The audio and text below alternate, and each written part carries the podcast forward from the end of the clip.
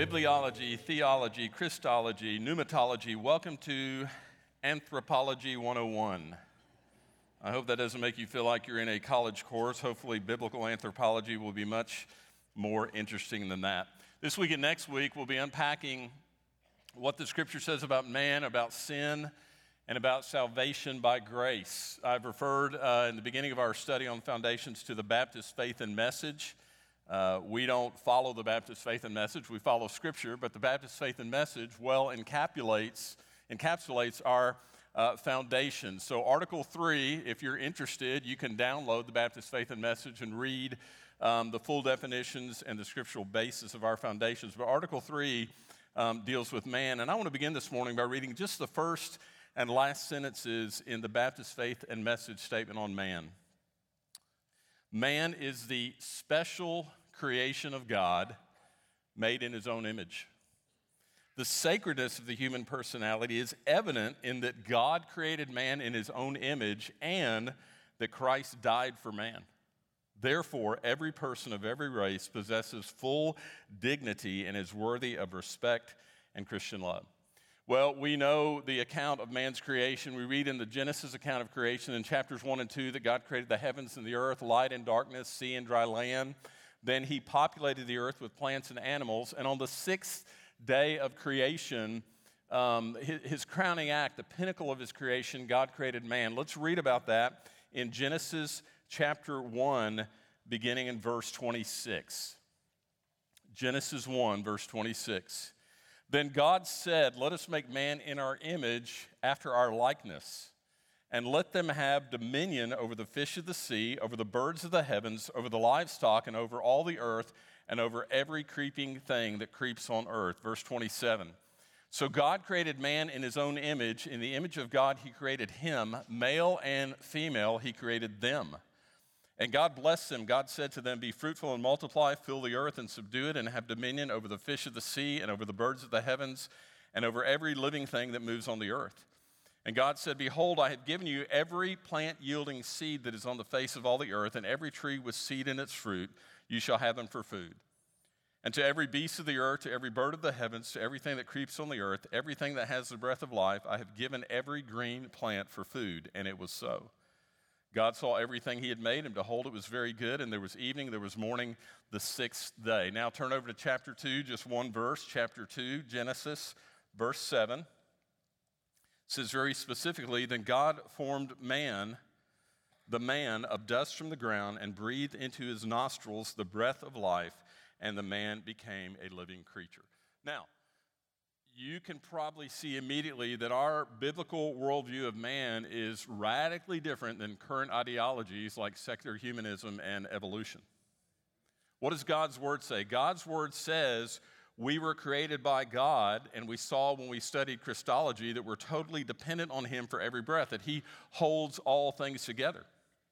I'll be honest with you, I don't know how anyone could, could understand even some of the very basic uh, complexities of the human body and believe that we, along with all other living creatures, are just a byproduct of some blind, random evolutionary event.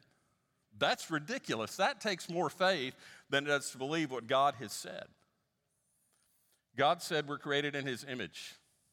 Evolution has no room for that fact. And in fact, evolution would put us on the same level with animals, except perhaps for a difference in, in brain size and certain capabilities that we have. You see, evolution can't accept a, a creator designer. There's no room for that in evolution. There can't be a creator designer. And the reason for that is evolution has no room or use for God. Once you admit that there's a God, there's a creator, there's a designer, then you certainly have responsibility to him. And I doubt you'll find any evolutionist that wants that to be true for their life. Humans are not accidents. We did not evolve from animals. The Bible affirms we were made in the image of God. Now, we've said this before, but let me repeat it. That doesn't mean that we physically look like God. You look around the room and you say, Thank goodness he or she doesn't physically look like God. Be careful who you're looking at when you say that. What it means is we're made with a spiritual capacity. We have, uh, for lack of a better term, we have a moral aptitude that enables us to know God and to obey God and to worship God. See, all of creation points to God. God didn't create man just so, just so uh, people would know he existed. All of creation points to God, but only man, of all that God created, only man can connect with God. Now, we know, we, we recognize full well that not everyone is going to choose, not all men are going to connect with God and obey God and honor God. The moral compass God has given us gives us that ability, but we can all squelch that, that inner voice, which, which we have done. We've all sinned. The good news is, because of our sin, God initiated a plan of redemption. And maybe you've never thought about this. We, we read from the Baptist Faith and Message that man is a special creation of God. Redemption is another indicator that humanity is set apart from all of the rest of creation. God's plan of redemption was specifically directed and only directed to humanity. Of everything that you read about in that Genesis account, everything that we know on this earth, everything that was created will be destroyed except for man man will live forever. Either in heaven with his creator, his designer in eternal joy, or in hell with the destroyer in suffering and anguish that will go on. It will never end, it will go for all of eternity. Here's an encouraging word. If you're a believer today, redemption should remind you of how special you are to God. You're the only creature He made that can benefit from the redemption offered by God and provided by Jesus. You should say to yourself, of all of creation, God chose to redeem me. In fact, let's say that to yourself out loud. Of all of creation, God chose to redeem me. Now, let's say it again a little bit bigger and with a little more excitement. Ready? Of all of creation, God chose to redeem me. Now, turn to your neighbor and tell your neighbor, of all of creation, God chose to redeem you. Tell him. Tell him.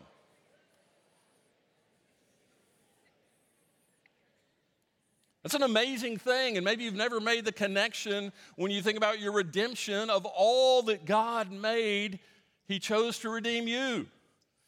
I'm sorry, I'm about to offend some of you. God's not going to redeem your cat and your dog and your gerbil and your pet hamster. It's not going to happen. I'm not saying they won't be in heaven. I said that once, and boy, mm, I'm not saying that. But of all creation, God chose to redeem man. Well, let's talk about how and, and why God created us. God didn't create us out of need. God had no need. He doesn't need anything. He doesn't lack anything. He isn't lonely. That's not why He made us. Remember, the Father, Son, and Holy Spirit have always existed, always been together in perfect fellowship with each other. He wasn't lonely. So, why did He make us? Let me give you five, five reasons this morning that God made us. Number one, God made us, or God created us to reflect His image as creatures that are made in God's image, what that means is we were made to be like Him. That, that brings Him glory when we reflect His image. Now, how, how do, we, how do we do that? What do I mean when I say um, that we're like Him? Let me just give you a few instances. First of all, we're like Him in the fact that God made us as moral creatures. He enabled us to know right and wrong. Does that mean we always act and live as moral creatures? No, but He put in us the ability to know right and wrong. And that reflects him in that he has a perfect sense of right and wrong.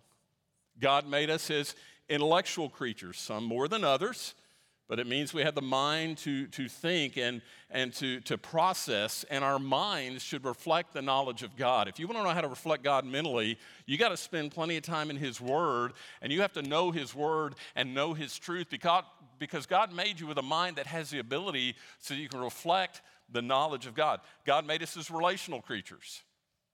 We have an innate desire, and some people squelch that. We have an innate desire for community, and that reflects God in that God is community. The Trinity is, is a community that relates to each other perfectly.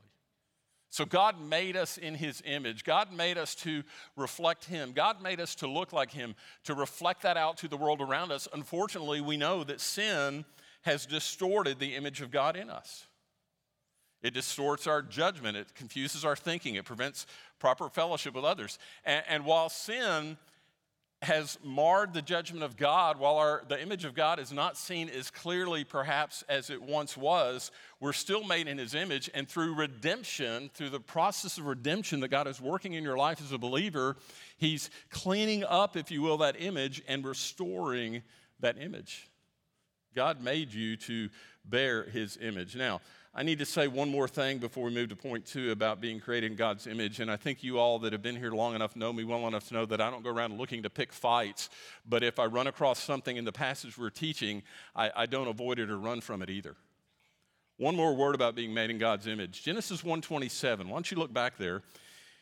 Genesis 127 clears up a lot of confusion in our society today. Genesis 127 says this. In the image of God, he created him. Male and female, he created them. Now, sometimes I say this to be funny. I'm not being funny right here.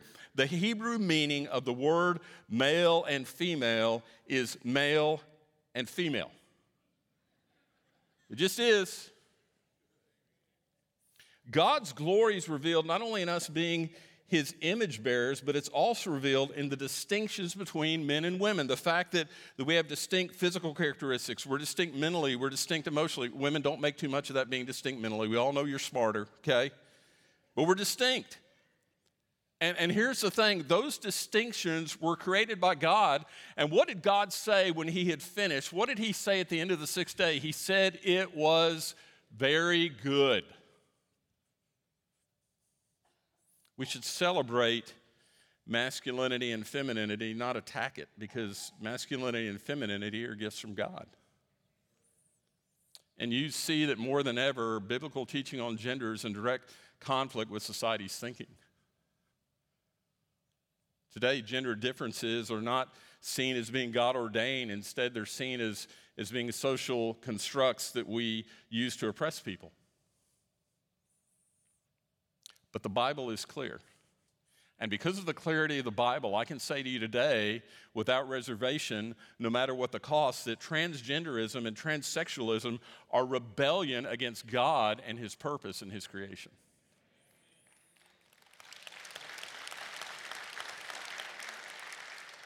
That doesn't mean that we're against people who struggle and are confused. That just means we have to call out what is sin. We have to call out what is against God's created order in hopes of not condemning people, but being able to have the Spirit convict people and draw them back into right relationship with God and His purpose and His order.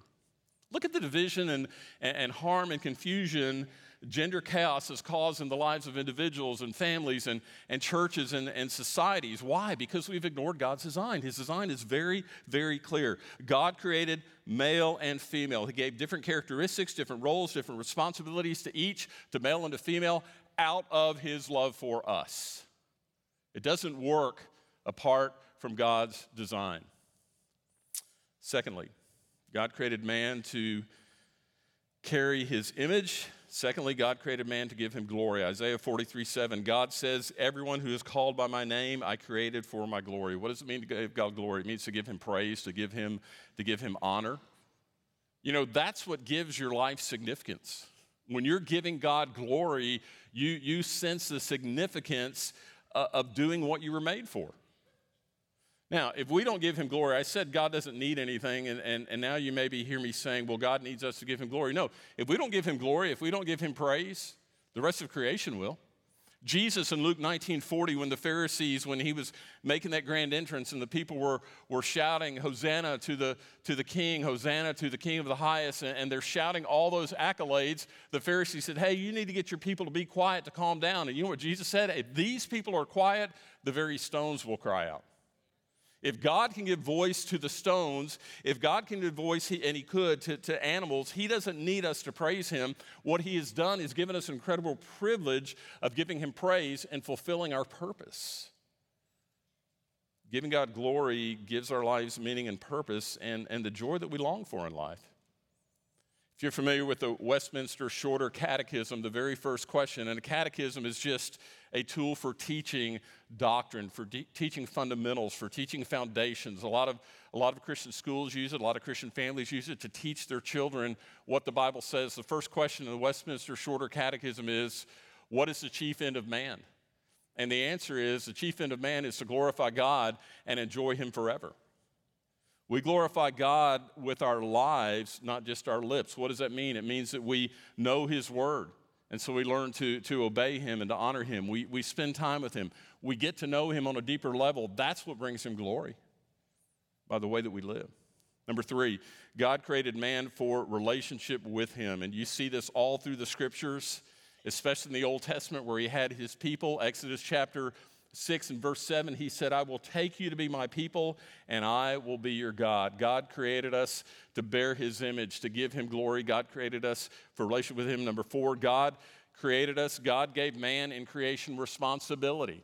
If you look in Genesis 2, when God created man, you see that he was placed in the garden to care for it. God said to have dominion over the other creatures and to subdue the earth. We have a responsibility. And men, Christian men, let me just say to you if there's a place we fall down as men, it's right here. We don't fulfill our responsibility.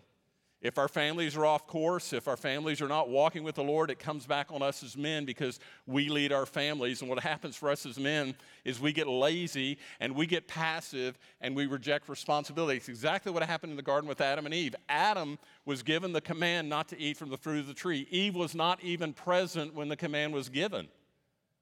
Now, Eve took of the fruit and ate of it, so we want to blame her because she ate of it and she gave it to her husband, but he was standing right there. When it says she gave it to her husband, doesn't mean that he came home from a hunting trip and she had baked an apple pie and snuck it in there. No, he was right there with her. He was responsible, and he didn't fulfill his responsibility. Number five, God created us to bear his image, to give him glory, have a relationship, to be responsible. Number five, God created man with free will back in Genesis 2, verses 16 and 17, it says, The Lord God commanded the man, saying, You may surely eat of every tree of the garden, but of the tree of the knowledge of good and evil you shall not eat. From the day that you eat of it, you, sa- you shall surely die. Now, in the New Testament, in many of Jesus' parables, you see this, this principle at, at work that he's teaching, and that is that with opportunity comes responsibility. And that was true in the very beginning. God created the world, provided incredible blessings for man, so man was responsible to God for his actions. And boy, we, we chafe against that, being responsible, being accountable. But listen, it's his world, he made it. If you're going to live in his world, in the world that he made, then you have responsibility to God. And because of the unique way that God created us as men and women, because of the special relationship He has with us, He expects more of us. He expects more of us than He does from the animals and, and other uh, creation. So, why did God even place this forbidden tree in the garden? To tempt them, right? No. If God were wanting to tempt Adam and Eve to sin, and by the way, James 1:13 says God doesn't tempt anyone. If he wanted to, there would have been many forbidden trees in the garden. They wouldn't be able to turn anywhere without temptation being in front of them. No, that wasn't it. That wasn't the purpose. God placed one forbidden tree in the, ar- in, in the garden because he was giving Adam and Eve free will, the choice to obey and love him. You see, that, that's the sign of love. That's a demonstration of love. It's obedience. What did Jesus tell the disciples? If you love me, you'll do what? You'll obey my commands. God gave them opportunity to demonstrate their love for him. There were many trees they were free to eat from. There's only one tree that was forbidden, just one.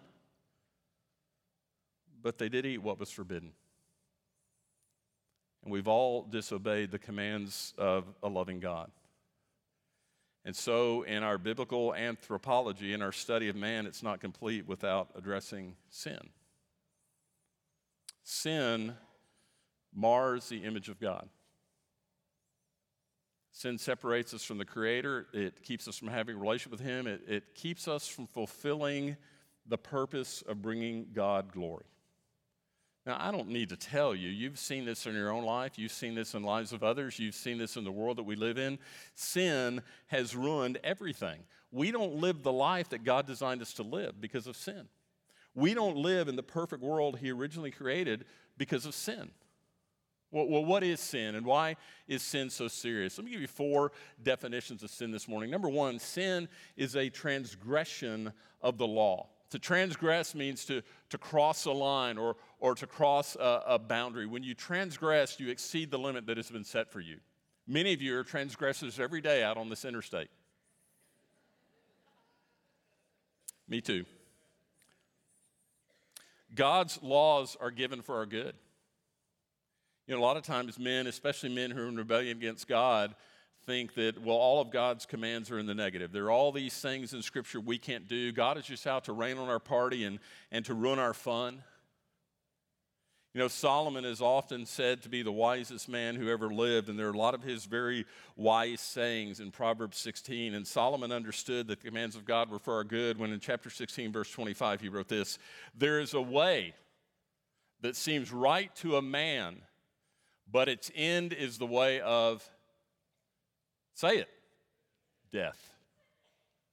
Solomon understood God's commands were to protect and to preserve us, to keep us from going our own way that resulted in death. God's, God's laws are meant to protect us from calamity, protect us from destruction, and to ensure a life of joy and happiness. In Deuteronomy 6, as the Israelites are about to go in and possess the land, and you've heard me quote from the verses 4 through 9 before Hear, O Israel, the Lord our God is one. They had to be reminded of that, not to worship the false gods in the land.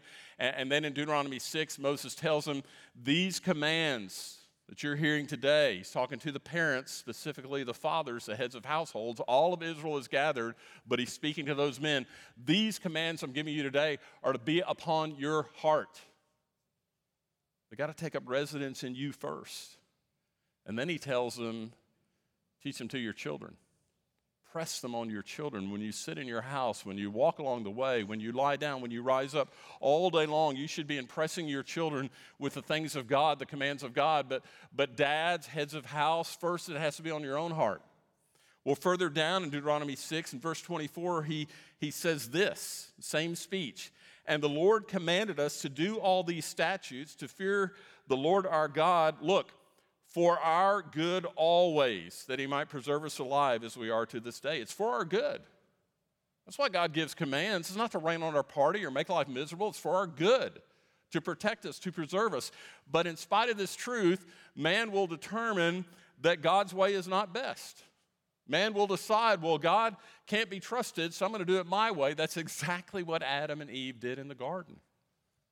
God's just withholding from us we eat from this tree, God knows we'll be like him. So he's withholding from us, so we're going to do it our way. The other thing man likes to do is to excuse or defend his sin by either checking his behavior against someone else, some other sinner. That's a pretty ridiculous thing to do when you think about it. Or if he's not checking himself against someone else, then he'll be quick to point out areas that he hasn't transgressed.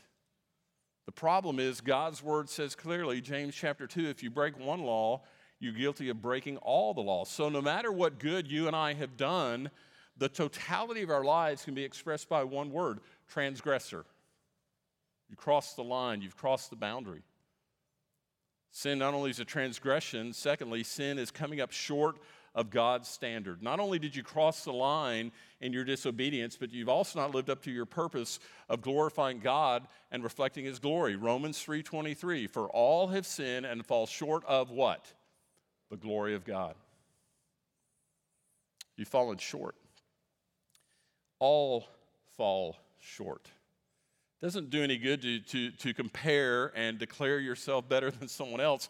All fall short. Let's suppose this afternoon you're, you're out, you you go with some friends on a hike. And several hours into your hike, you come to a, a canyon that you didn't know was there, and the canyon stretches as far as you can see each direction. It's only 30 feet across, but there's no way around it. You don't have time to turn back because you know you've got to be at church at 6 o'clock tonight to pray for the persecuted church. Did I mention that already? Did I say that? Okay. So you decide you're going to jump. So the first person in the group takes a run and jumps. Oh, I didn't mention it's a thousand feet deep. 15 feet, as far as that one gets. Maybe there's a 20 footer, maybe a 22. Maybe the strongest, healthiest person in the group could be a male or female, I don't know. Says, I, I, I know I can jump that. And he or she runs and jumps. 28 feet. Let me tell you, the 28 footer cannot brag about being better than the guy who only jumped 15 feet because they're both in a crumpled heap at the bottom of the canyon, right? It's no good to, to compare. Why? Because God's standard is perfection. And the only way an imperfect sinner can ever meet God's standard is through Jesus, the perfect God man who takes away our sin. That's the only solution for our sin. We transgress, we fall short of his standard. Number three, all sin is wicked. All sin is wicked. We, we like to categorize or rank sin, but God, from his perspective, all sin is bad. A lie is sin. God took the lives of Ananias and Sapphira, Acts chapter 5, because they lied to God. Murder is sin. God took the life of a child born out of the affair David had with Bathsheba, 2 Samuel 22. Consequences to sin. From God's perspective, all sin is bad. God removed Adam and Eve from the garden from a perfect world for eating forbidden fruit. All sin is wicked. The smallest sin, and I say smallest from a human perspective, the smallest sin can keep you out of heaven. Finally, number four, all sin has a terrible price. Romans 6:23, the wages of sin is death. Now, what, what does it mean by the word death? There's actually three types of death that result from sin. The first one's very familiar to all of us, and that is physical death. Adam and Eve were created with perfect bodies that would, would not have disease, would not decay, bodies that would last eternally. But at the moment they sinned, their bodies, along with all of creation, began to deteriorate. For us today, what does that mean? It means our physical bodies, our, our material being, is going to decay while we're still alive, right? Experiencing any of that? And then when we die, our physical body will be separated from our soul or spirit. The good news is, if you're a believer, your spirit, upon the point of physical death, your spirit immediately is in the presence of Jesus. Because of your sin, you've been forgiven and you're in his presence. What did he say to the thief on the cross, the repentant thief on the cross, who never had an opportunity to go to church, never had an opportunity to read God's word, never had an opportunity to be baptized? Those things are all important. You have opportunity when you come to Christ and, and you're still living and breathing, you should be doing those things. But to the thief on the cross, at the moment he was repentant and Jesus recognized his repentance, moments before Jesus died, and eventually that thief died within a few hours, Jesus said, Today you'll be with me in paradise. It's only the relationship with Christ. Paul in 2 Corinthians 5 6 through 8 said, To be away with the body is to be at home with the Lord. So immediately you're with the Lord. However, your physical body stays behind until Jesus returns. Second Thessalonians chapter 4, Paul was addressing that to that, that church because they had been taught, they, that church came into being after the ascension of Christ. They had not witnessed the crucifixion, the, the resurrection, the ascension, and, and they'd been told that Jesus would come again. Well, it had been enough years that people in that body had begun to die, and they began to worry what, what about those who have died? Are they going to miss the return of Jesus? Are they going to miss out? What's going to happen to them? And so Paul told them, listen, those who are dead in Christ, usually he said asleep in Christ, because it's, a temporary state, not a permanent state. At the moment when the Lord comes, at the sound of the archangel, the trumpet call of God, the dead in Christ will rise first. There's going to be a physical resurrection of those who died in Christ, and after that physical resurrection, they're going to meet the Lord in the air, and we'll be joined to meet them as well. So we don't worry about the physical death. Physical suffering and death are the results of sin, but there is a worse fate than that. The second death is spiritual death. That separation from God because of our sin.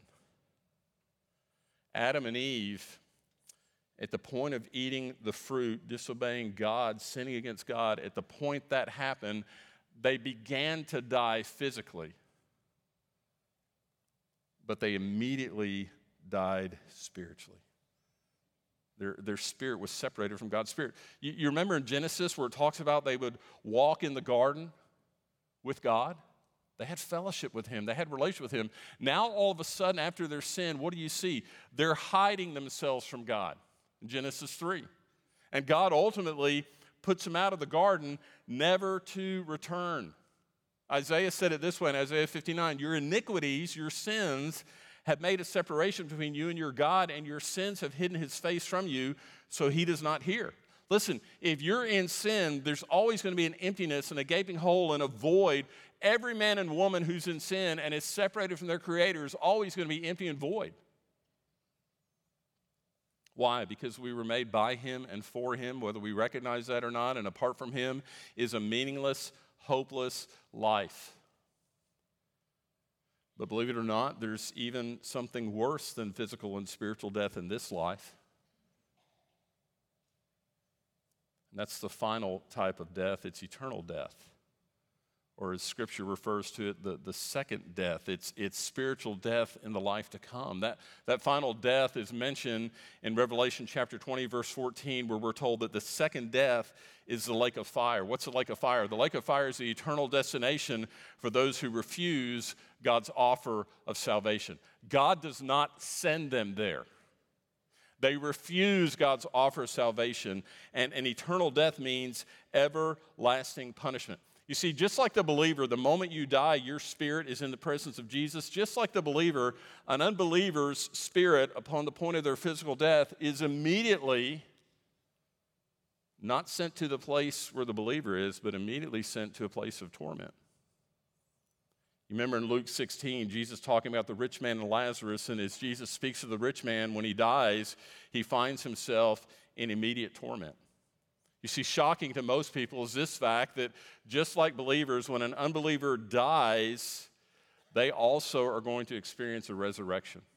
When an unbeliever dies, their spirit is immediately sent to a place of torment, but then the time is coming, just like it is for the believer, that there's going to be a bodily resurrection. John 5 29 John said, All who hear his voice, he's talking about those who are in the tombs, not just believers, all those in the tombs, all who hear his voice will come out. Some will be resurrected to life, some to eternal punishment.